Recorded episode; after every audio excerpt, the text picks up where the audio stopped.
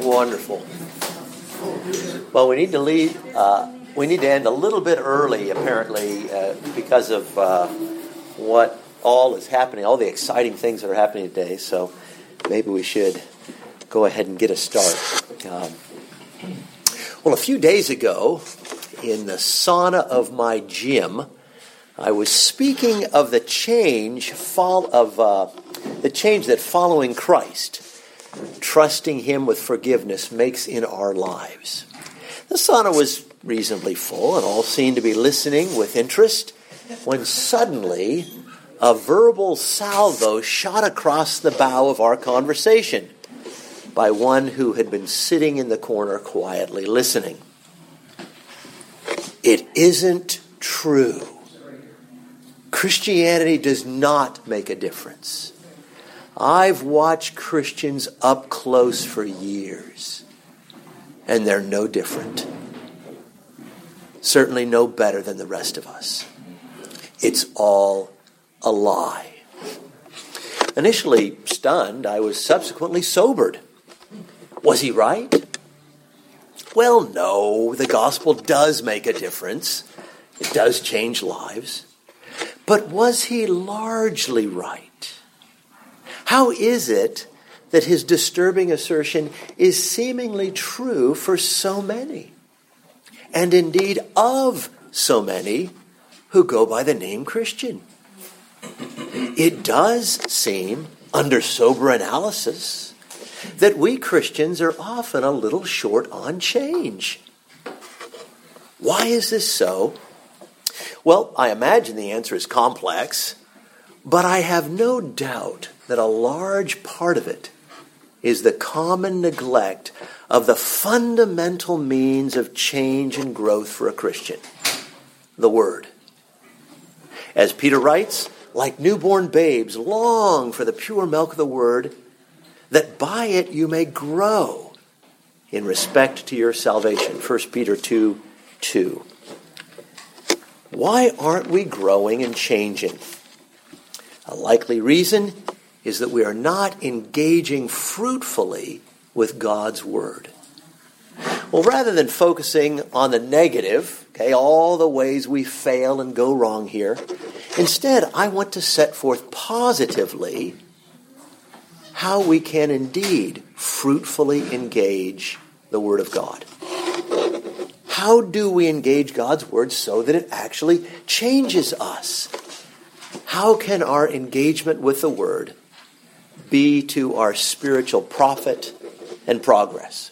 So that is our topic for this morning, and I want to take as our guiding text a passage of Scripture that my father opened up to me when I was a young man, actually, a very little boy. And when he did, I knew that from his life, he wasn't giving, uh, giving me something that was kind of incidental, but the heart of his own life and walk with God. Uh, my father lived in the Word. My earliest memories are of running through the, the woods together and uh, memorizing Scripture. If, if I memorized, we had a little game going. If I memorized one verse, he would memorize the chapter. And if I memorized a whole chapter, he would memorize that whole book of the Bible. If I were really ornery, I could have really set him up there, but, but, I wasn't. Um, uh, and his engagement with a word was no episode, uh, just very consistent, very consistent. Um, in fact, the day he died, he was rooting the Word of God in his heart. Uh, he was found on his bike. Uh, he had a bicycle accident, and his verse pack. Uh, was probably even reading it while he, while he was riding. Uh, his little verse pack of scriptures that he was learning was, was there. Well, so the model came to me with the credit of a godly life, a, a, life that bore much fruit. And I want to pass it on. So this is what he taught me. And he took it from the book of James, this little passage of scripture. James chapter 1, verses 21 to 25. Um, uh, let me read it. James chapter 1, verses 21 to 25. James writes Therefore, put away all filthiness and rampant wickedness, and receive with meekness the implanted word, which is able to save your souls. But be doers of the word, and not hearers only, deceiving yourselves. For if anyone is a hearer of the word and not a doer, he's like a man who looks intently at his natural face in a mirror.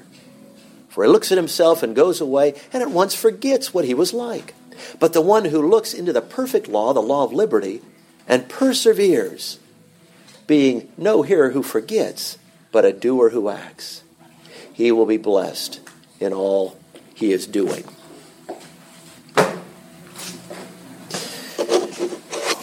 Well, the context is the role of the word in bringing spiritual life.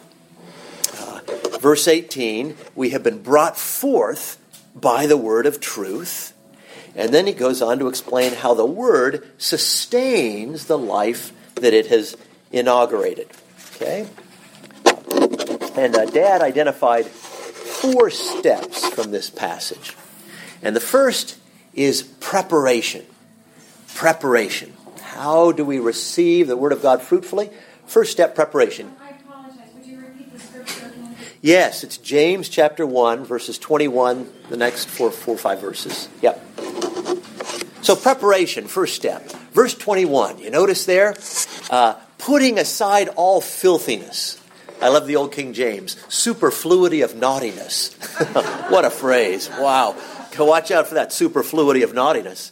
Uh, see, often we dive right in, but it's fitting and needful to actually prepare our hearts as we come to the Word. Uh, as uh, Thomas Watson, the Puritan, writes, many come rashly to the reading of the Word, and no wonder if they come without preparation that they go away without profit. They that look for the bridegroom had need trim up their lamps. Thomas Manton. I love the Puritans, so I'm going to quote a lot of Puritans here, all right? In agricultural metaphor, weed before you seed. Jeremiah 4 3, plow up the fallow ground, sow not among thorns. Okay? How do we put aside all filthiness? Well, we check to see if we're cherishing any sin.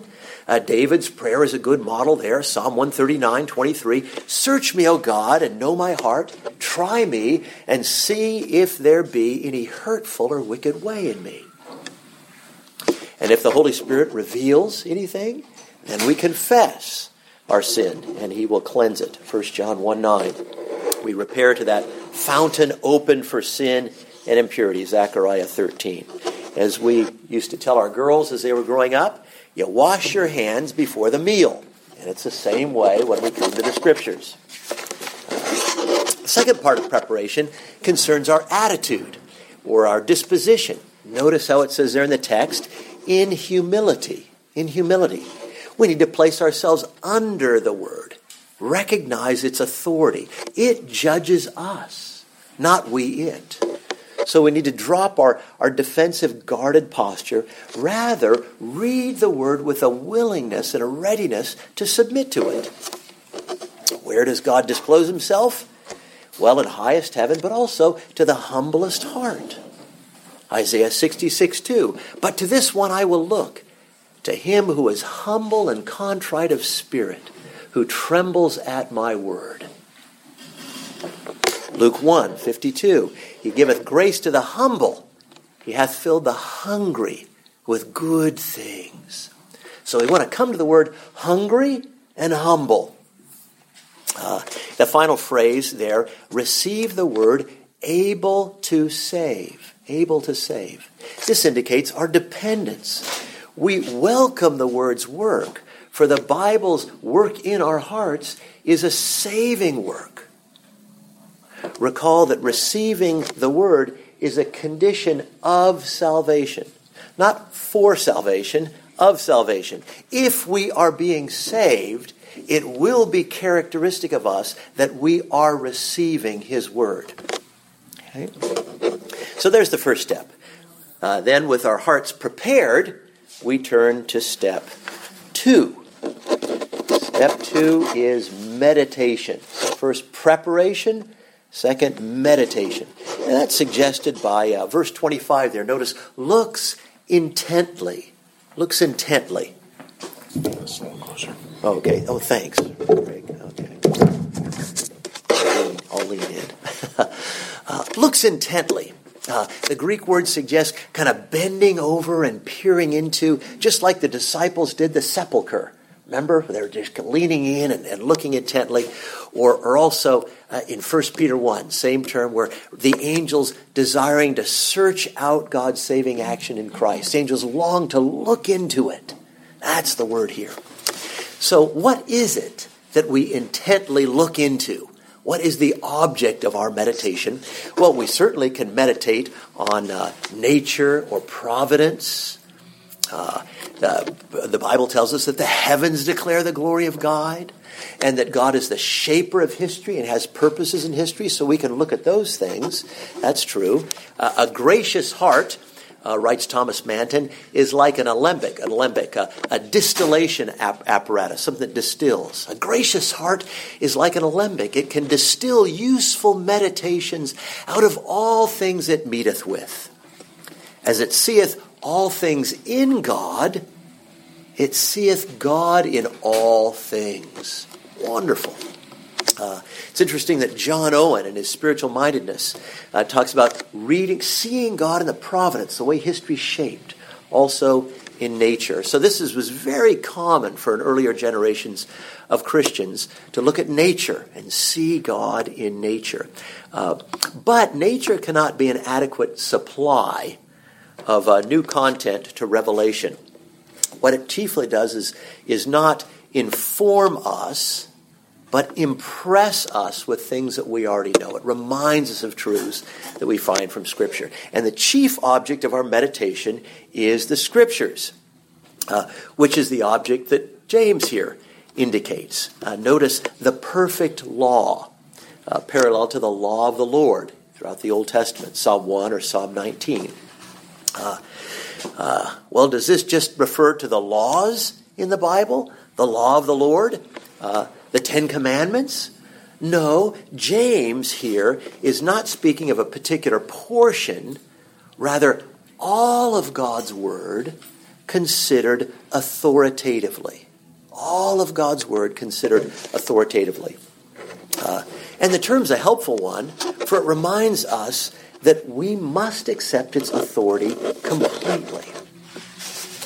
You see, if you get rid of the bits that you don't like, you can't really wrestle with God.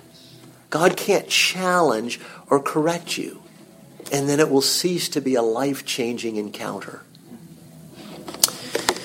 As we uh, consider meditation, uh, let me first enforce how vital it is for the disciple, uh, but how commonly neglected. As Richard Baxter writes, why so much preaching is lost among us. And professors, those who profess Christianity, can run from sermon to sermon and are never weary of hearing or reading and yet have such languishing, starved souls. I know of no truer or greater cause than their ignorance and unconscionable neglect of meditation. It's from his Saints' Rest. True in his day, but certainly true in ours also. Uh, well, it's helpful to consider meditation in relation to, first, its dynamic, how it works. It's dynamic, how it works.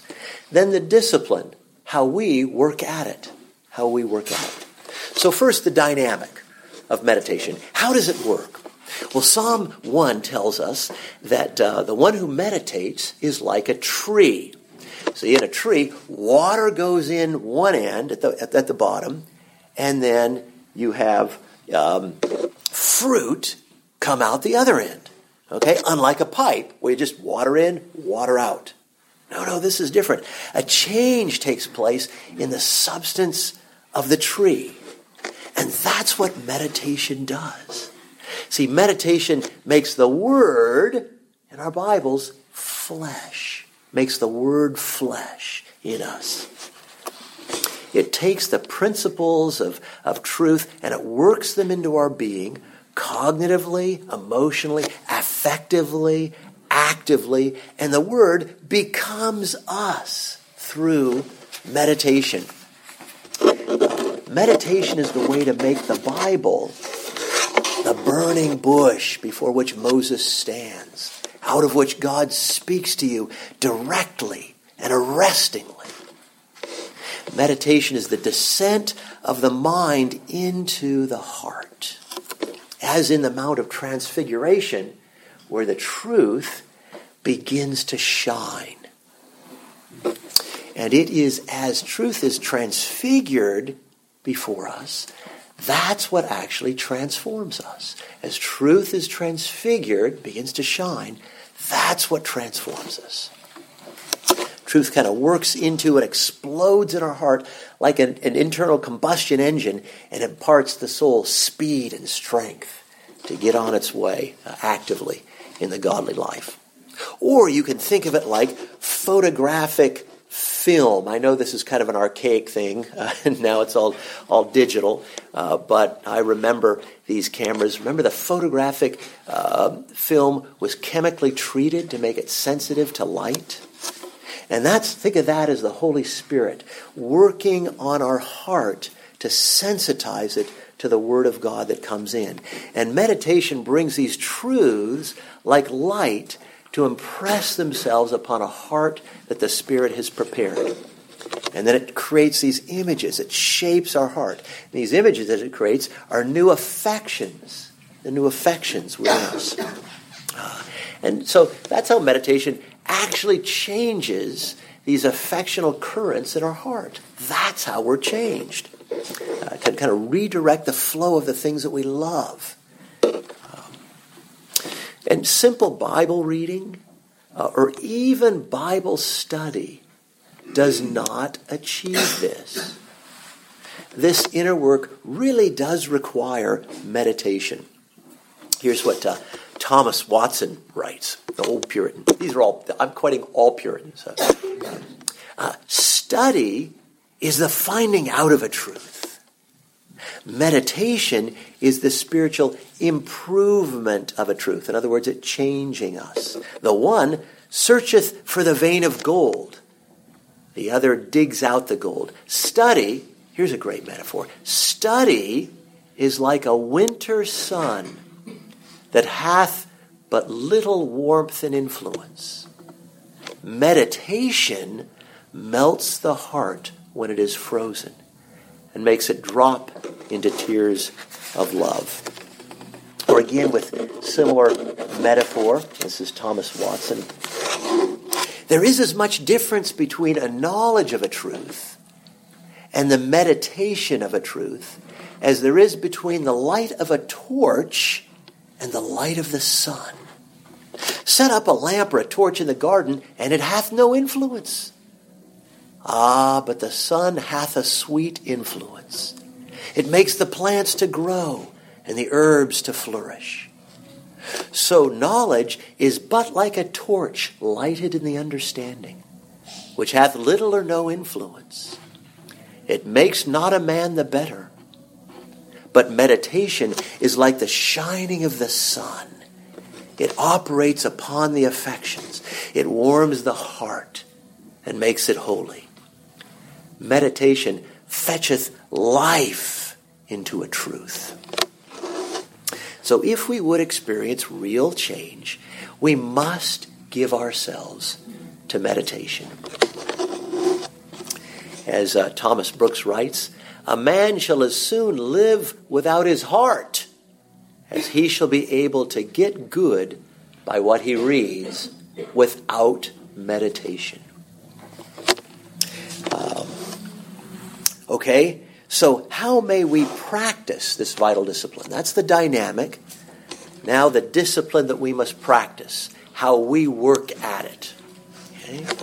Um, and meditation is the essential discipline of all the spiritual disciplines, and really a compound discipline involving both study and prayer.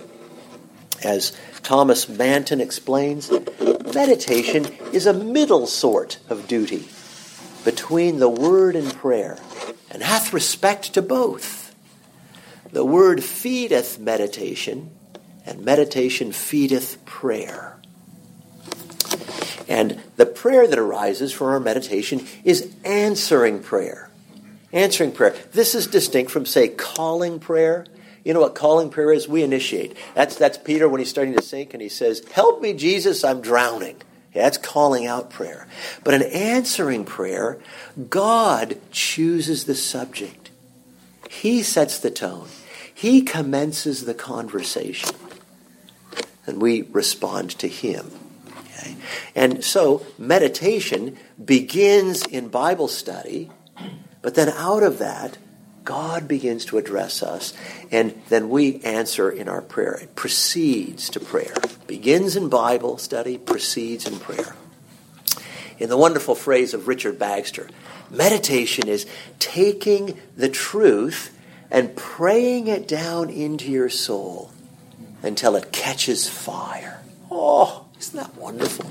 Praying the truth down into your soul until it catches fire. Uh, helpful on the meditation process is Augustine, the, the African uh, theologian, 340, uh, 354 to 430, I think. Uh, uh, he speaks of meditation as the ascent of the soul into God. And he breaks it down helpfully, I, I find, into three steps. Three steps. The first he calls retentio or retention. And this is the distillation of the truths of Scripture and holding them centrally before our mind. So basically, Bible study. Okay? And here, observational skills are key. Okay? We're, we're trying to hold these truths of Scripture centrally in front of our mind and look at them. Uh, so, uh, a great prayer here is David's for observational skills. Psalm 119, 18, Lord, open my eyes that I might behold wonderful things out of your law, okay, out of your word. Uh, so, uh, and, and this is tough. This is tough. And you'll grow in this by forcing yourself to do it and stay at it. Uh, Louis Agassiz, the 19th century Harvard naturalist, uh, he would have his students, he'd come in and have new graduate students, he'd bring them up, and he'd set them in front of a fish tank. And he would say, um, I want you to stare at this fish and just give me your observations from this fish. And he would have them do it for two days. And these poor graduate students, oh God, no, no, keep looking, keep looking. And he would he would force them to just to keep looking at this fish and write down their observations. Um, once he was asked, "What was your greatest contribution scientifically?" And this guy was the doyen of natural sciences in America, in early America. He said, "I have taught men and women to observe, to observe." And lingering is required for this. It's not some sort of cursory uh, encounter, it has to be protracted. Uh, Thomas Manton. The Christian is like some heavy birds, like the, the buzzard and others, that cannot get up upon the wing without a run of about a furlong or two. So you know the image, you know, what, when they're trying to get up in the air and they're running across the lake. Ugh. We need a long runway, okay, to get off the ground on this. Takes, takes some time. Uh, Manton again. Content not thyself with the surface of truth, like a swallow skimming the water surface, but rather get into the bowels of it like a fish. The Puritans are great models here. Uh, they would see a text of Scripture like a diamond, and they'd kind of slowly turn it and look at its face, and then slowly rotate it and look at its other face of Scripture. And uh, so they would see, catch all the different gleams of light that were, that were coming out of it. Uh, and uh, they would often write entire books on a single verse of Scripture. Entire books. A common phrase that you'll see as they begin to write scripture is uh, spoken with thrill and, and delight is, ah, this verse is full of matter, full of sap they would often say. Uh, one of my favorite Richard Baxter quotes, I think it's probably my favorite Richard Baxter quote, is 57thly.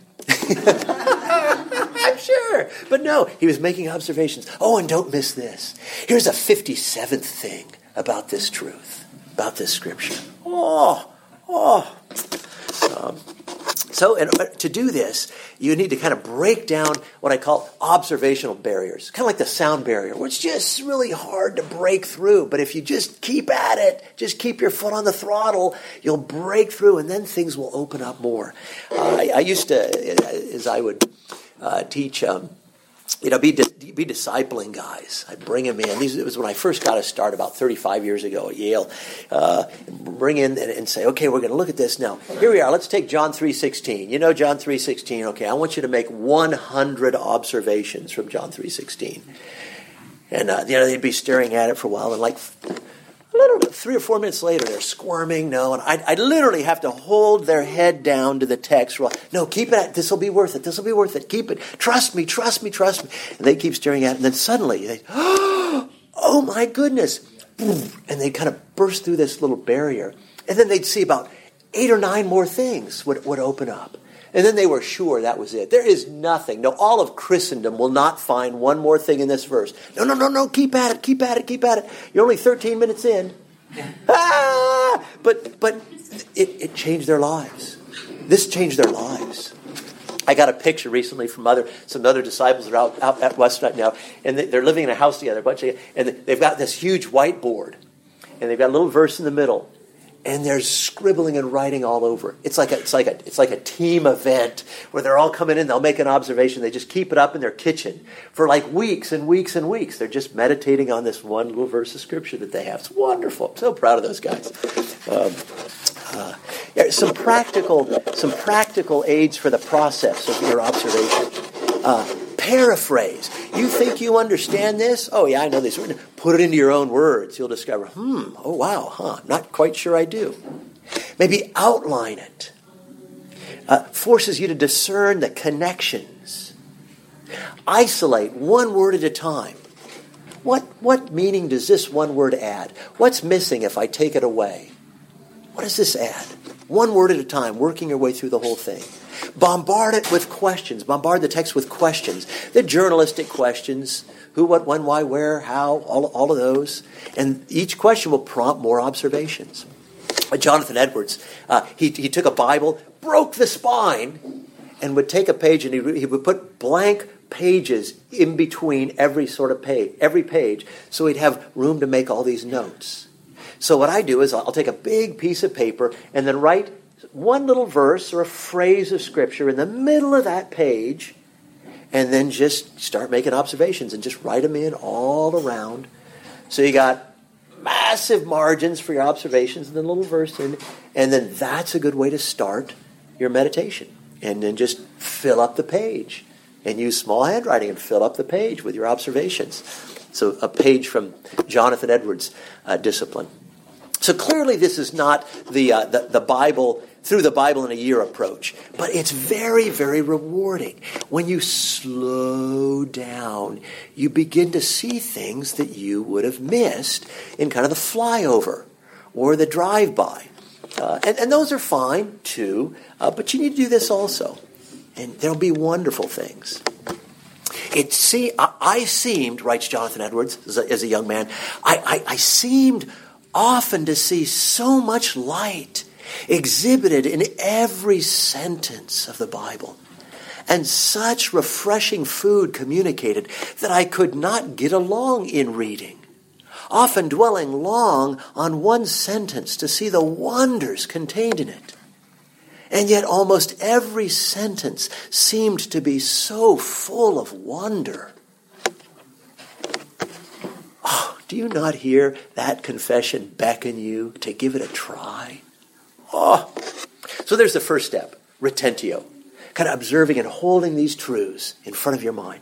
Here's, here's the second step of, of, um, of, of meditation. Contem- remember from Augustine's, Augustine's three steps. Contemplatio or contemplation. Okay, and here we seek to gaze at God through the truths that we have distilled. Okay?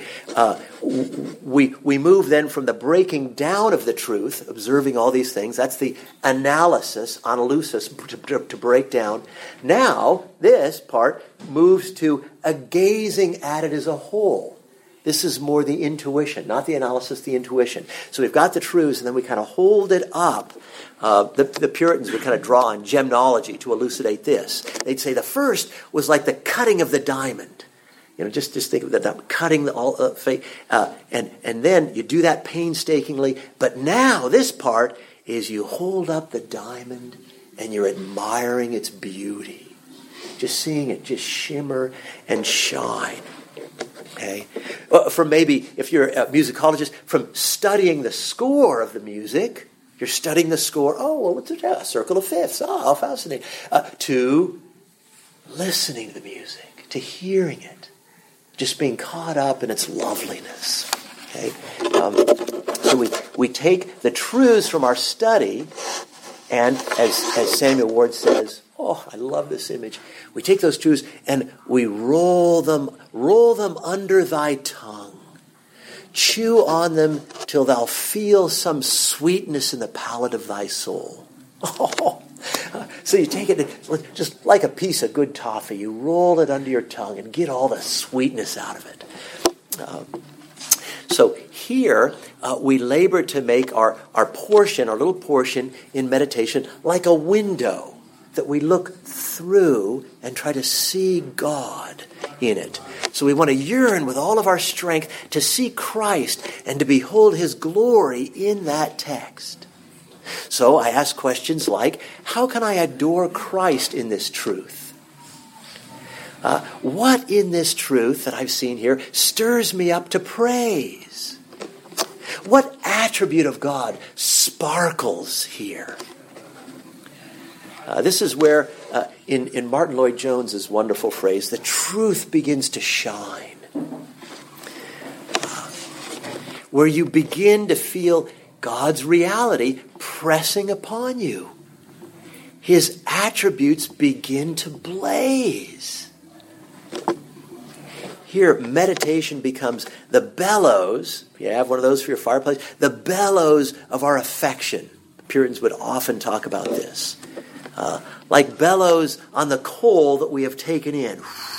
Just makes them begin to begin to shine.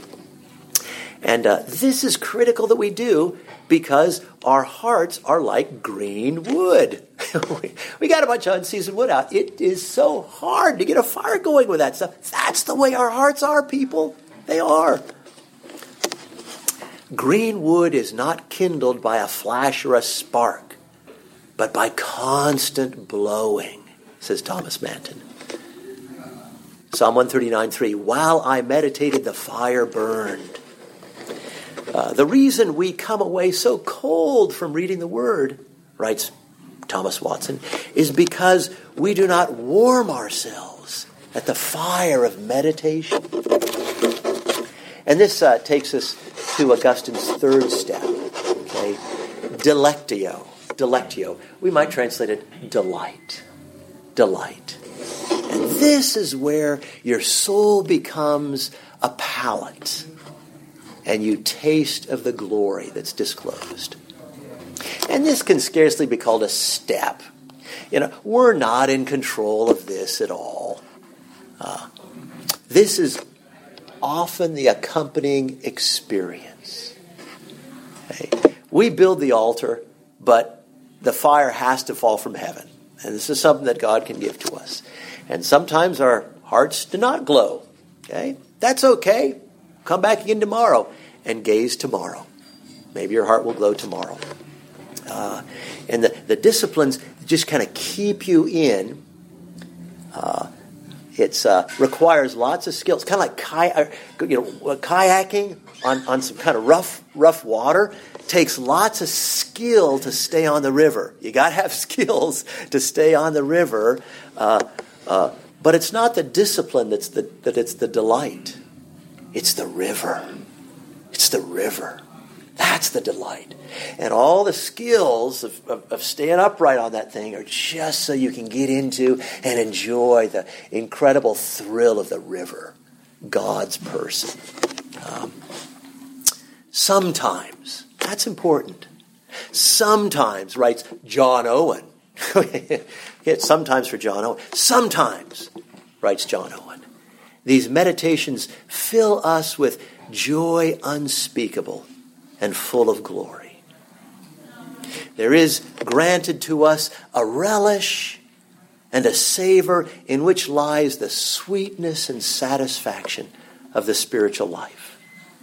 We taste then by experience that God is gracious and that the love of Christ is better than wine.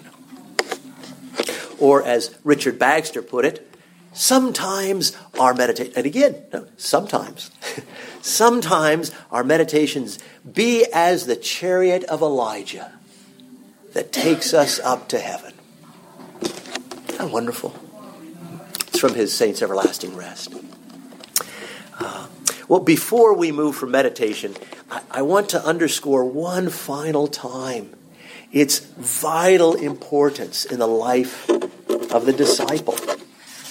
As Thomas White writes in his Art of Divine Meditation, it is better to hear one sermon only and meditate on that than to hear two sermons and meditate on neither. Or as Baxter quaintly puts it, a man may eat too much, but he cannot digest too well. What a great. You can eat too much, but you can't digest too well. In fact, the whole point of eating, is it not, is to digest and to assimilate. Every sermon, writes James Usher, uh, is but a preparation for meditation. Every sermon is but a preparation for meditation. Faith is lean, writes Manton, and ready to starve unless it be fed with continual meditation. Uh, in short, without meditation, writes Thomas Watson, all is lost. All is lost. So let me leave you with this charge from the pen of uh, Thomas Watson. If you have formerly neglected it, he writes, bewail your neglect, and now begin to make conscience of it. Lock yourself up with God at least once a day in holy meditation. Ascend this hill, and when you are gotten to the top of it, you shall see a fair prospect. Christ and heaven before you. Let me put you in mind of that saying of Bernard, uh, Saint, Saint Bernard, um, who writes, O saint, knowest thou not that thy husband Christ is bashful, and will not be familiar in company? Retire thyself by meditation into the closet or the field, and there you shall have Christ's embraces. So, we have preparation, first step. Again, remember the topic how to engage the word with spiritual profit. First, preparation, then, meditation, and the third step is application. Application. From verses 22 through 24 and 25, the, the second half, or in James's word here in the text, becoming or being a doer of the word and not merely a hearer. You saw that. Now, if we neglect this step, we will have lots of company, for we will swell a throng that no man can count, those who open the word and close it without effect. Uh, like the fellow who looks in a mirror uh, but walks away and forgets what he saw some gross deformity in his countenance, or the spinach on his tooth, or whatever. Uh, and the result is no benefit at all. Uh, uh, delusion. We're deluded if we think this is making any difference in James's word. And this is pervasive, but perilous. Perilous. You see, Bible study that stops short of a response becomes a tool of the devil. Okay, you heard me say this in church. Bible study can become a tool of the devil to make us more like the other denizens of hell who are full of truth but ungodliness. Okay? We know that's what demons are like. They have all kinds of knowledge. Okay, just not godliness. Uh, and uh, as Thomas Watson writes, reading without reading the scriptures without practice will be but a torch to light men to hell. And this may seem an extreme contention, but minds that are seeped in Scripture keep asserting this. Uh, Jonathan Edwards has a sermon entitled True Grace Distinguished from the Experience of Devils, where he talks about Satan is educated in the best of divinity schools, the heaven of heavens. He's got full, he's got lots of knowledge. Okay, so that's not what's distinctive. It's actually turning that into godliness that will make us different from the demons. Um, Jesus underscores this necessity of application in Matthew 7 uh, 24. Remember that, that uh, the wise men who built his house upon the rock, that, that, that metaphor.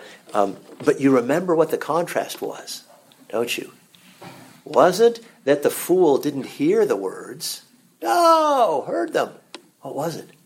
Didn't act upon them. That's the contrast. Those who apply and those who don't. Not acquaintance with Christ's words, but their application. Matthew 7 24 through 27. Uh, um, in other words, Mark 4 use it or lose it. Whoever has, more will be given. Whoever has not, even what they have will be taken away. Use it or lose it. So, this crucial step naturally becomes the focus of intense spiritual warfare. You remember Jesus said, The devil comes and takes away the seed of the word. Okay? That is, he would keep the would be disciple, the would be disciple, because you don't know if you're a disciple until you act upon the word. He, the Satan would keep the would be disciple from acting upon the word. That's what he wants to do. So, where's the devil right now? He's sitting right on our shoulders eager to help us to just have this go in one ear and out the other. Okay, uh, you're familiar with C.S. Lewis's Screwtape Letters, the correspondence between kind of junior and sen- senior tempters, Wormwood and, and, and Screwtape. Uh, here's one bit. The great thing, writes screw tape to Wormwood, is to prevent his, that is, Wormwood's new Christian client. He's just he's just um, just come to, to Christ. The great thing is to prevent his doing anything. As long as he does not convert it into action, it does not matter how much he thinks about his new repentance. Let the little brute wallow in it. Let him, if he has any bent that way, write a book about it. That's often an excellent way of sterilizing the seeds which the enemy, by enemy he means God, plants in a human soul. Let him do anything but act. So we must remember that our aim is ultimately not to master the scriptures, but for them to master us. That's what we want. We get into the word so it can get into us. That's the whole point of it. And to this end, we must keep telling ourselves that God in it is addressing me. He's addressing me. Uh, Kierkegaard, in a, in a sermon on this very verse, wonderful. Uh, the sermon is entitled, What is Required in Order to Look at Oneself with True Blessing in the Mirror of the Word? So he's drawing right from this passage. And he writes, The first requirement is that you must not look at the mirror, but you must look to see yourself in the mirror. See the difference there? Isn't that profound? Don't look at the mirror. The Bible like a mirror. Well, what are you supposed to do in a mirror? Just, just look at the mirror? No. Just look at the Bible. No. You want to see yourself in the mirror. And remember, I continue with Kierkegaard, and, re- and remember to say to yourself incessantly, it is I to whom it is speaking. It is about, uh, it is I about whom it is speaking. Uh, let me briefly touch on a few practicals here of application. if you're having difficulty coming up with an application, consider the categories of 2 Timothy 3:16. You remember all scripture is given and is profitable for doctrine, reproof, correction, instruction in righteousness. Okay, so doctrine. Is there was there anything that I need to believe? That's to act. To believe something is to act. Uh, reproof. Is there any error in my life that, it, that, that, that, that, this refutes? Uh, correction. How do I reform my life?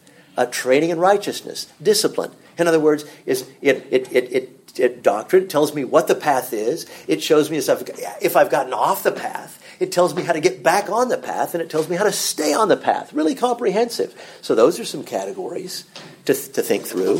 Um, uh, also, in your um, effort to formulate your applications, here are six. Um, well, uh, I, one of the things I do is I try. I also consider the different hats that I wear in, in application. Okay, um, uh, I'm a disciple. What difference does this truth make as a disciple? I'm also a husband, I'm a father, I'm a son, I'm a friend, I might be an employee.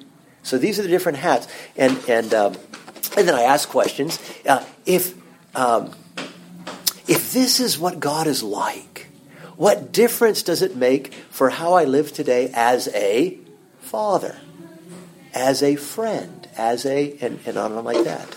Uh, what, uh, what emotions, attitudes, behaviors uh, flare up in me as a father, as a, all the way through, uh, when I'm forgetful of this truth? These sorts of things. So, here, quick six tips to make it take. Uh, one, when, i when I try to formulate an application, one, be specific. Be specific. Okay, so it's not a good application to say, my application is to become a better person. That's altogether too vague. Okay, become, I, want, I need to become more like Jesus. Great. How would that be? Okay, so you need to be specific. Second, be concrete. Okay, how, when, what will it take? It's kind of like those meetings that we have, uh, you know, in the quad at Yale. You run into a friend. Oh, oh, good to see you. Yeah, let's do lunch. Yeah, let's do lunch. And you part. If it doesn't go in the schedule, it's not happening. It's got to be got to be concrete about it. Be, third, be realistic. Don't be overambitious. I'm going to outline the whole Bible in these six different colors. Um, no, start small and succeed and build on your successes. Despise not the day of little beginnings. Okay? So be specific, be concrete, be realistic, be accountable. Uh, solicit some support to buttress your resolve. Hey, will you ask me how I'm doing about this? I want to do a better job uh, remembering to tell my wife that I really love her, and not just that I do, but how it is. I want to explain it to her how I love her. Uh, will you ask me every time you see me, how, how's it going with that? Because I tend to be forgetful of that. Um, so be accountable. And finally, uh, or well, penultimately, begin. Begin. Now, this is important. um, uh, so many promises that we make are just writing on sand when they're not acted on promptly. Have you noticed that? Uh, George MacDonald observes good notions must take advantage of their first ripeness. Their first ripeness. Uh, and this is where our determined applications are so often scuttled. Uh, he will not lose his loaf who has taken care at once to eat it, writes Spurgeon. Neither can he be deprived of the benefit of the doctrine who has already acted upon it. Most readers and hearers become moved so far as to purpose to amend. But alas, and I'm continuing with Spurgeon. All of these are wonderful metaphors. But alas, the proposal is a blossom which has not been knit, and therefore no fruit comes of it. They wait, they waver, and then they forget.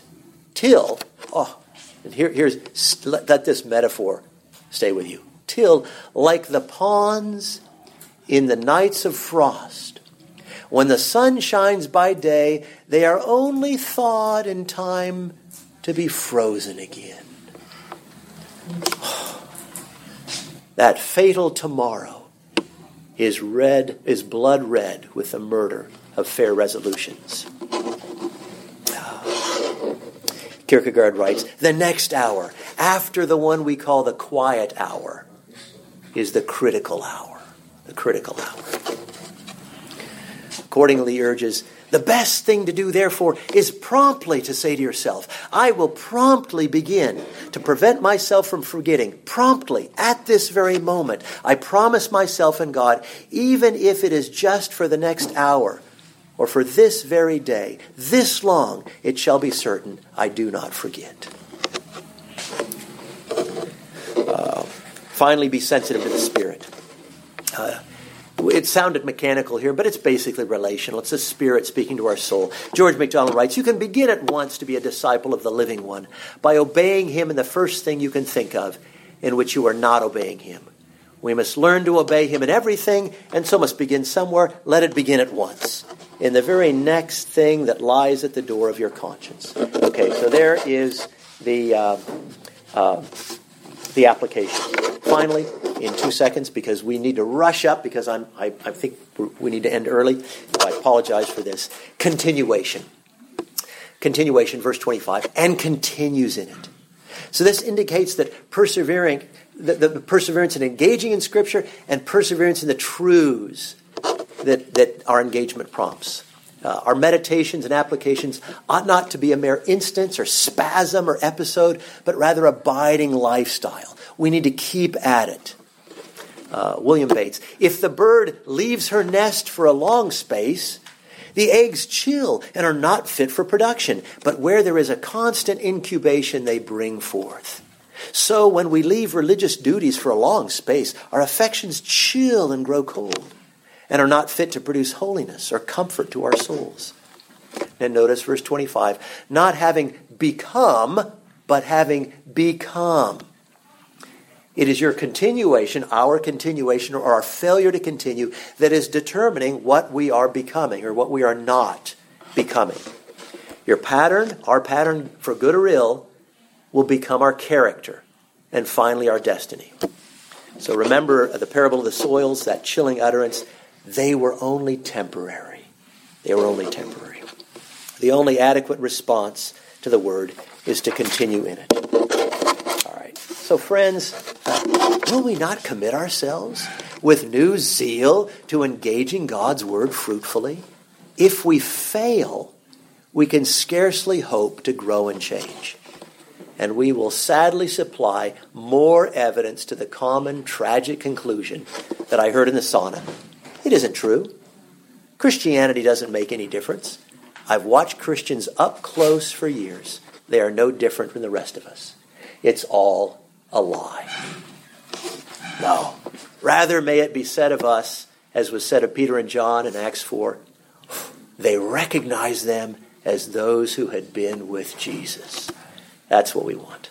For the honor of him whose name that we bear. Uh, thank you. I'm so sorry that uh, we uh, they've asked us to uh, to head up a little early, uh, given the, the things that we need to set up for a little bit. Um, so thank you, friends. Blessings on you, and see you hopefully uh, next week.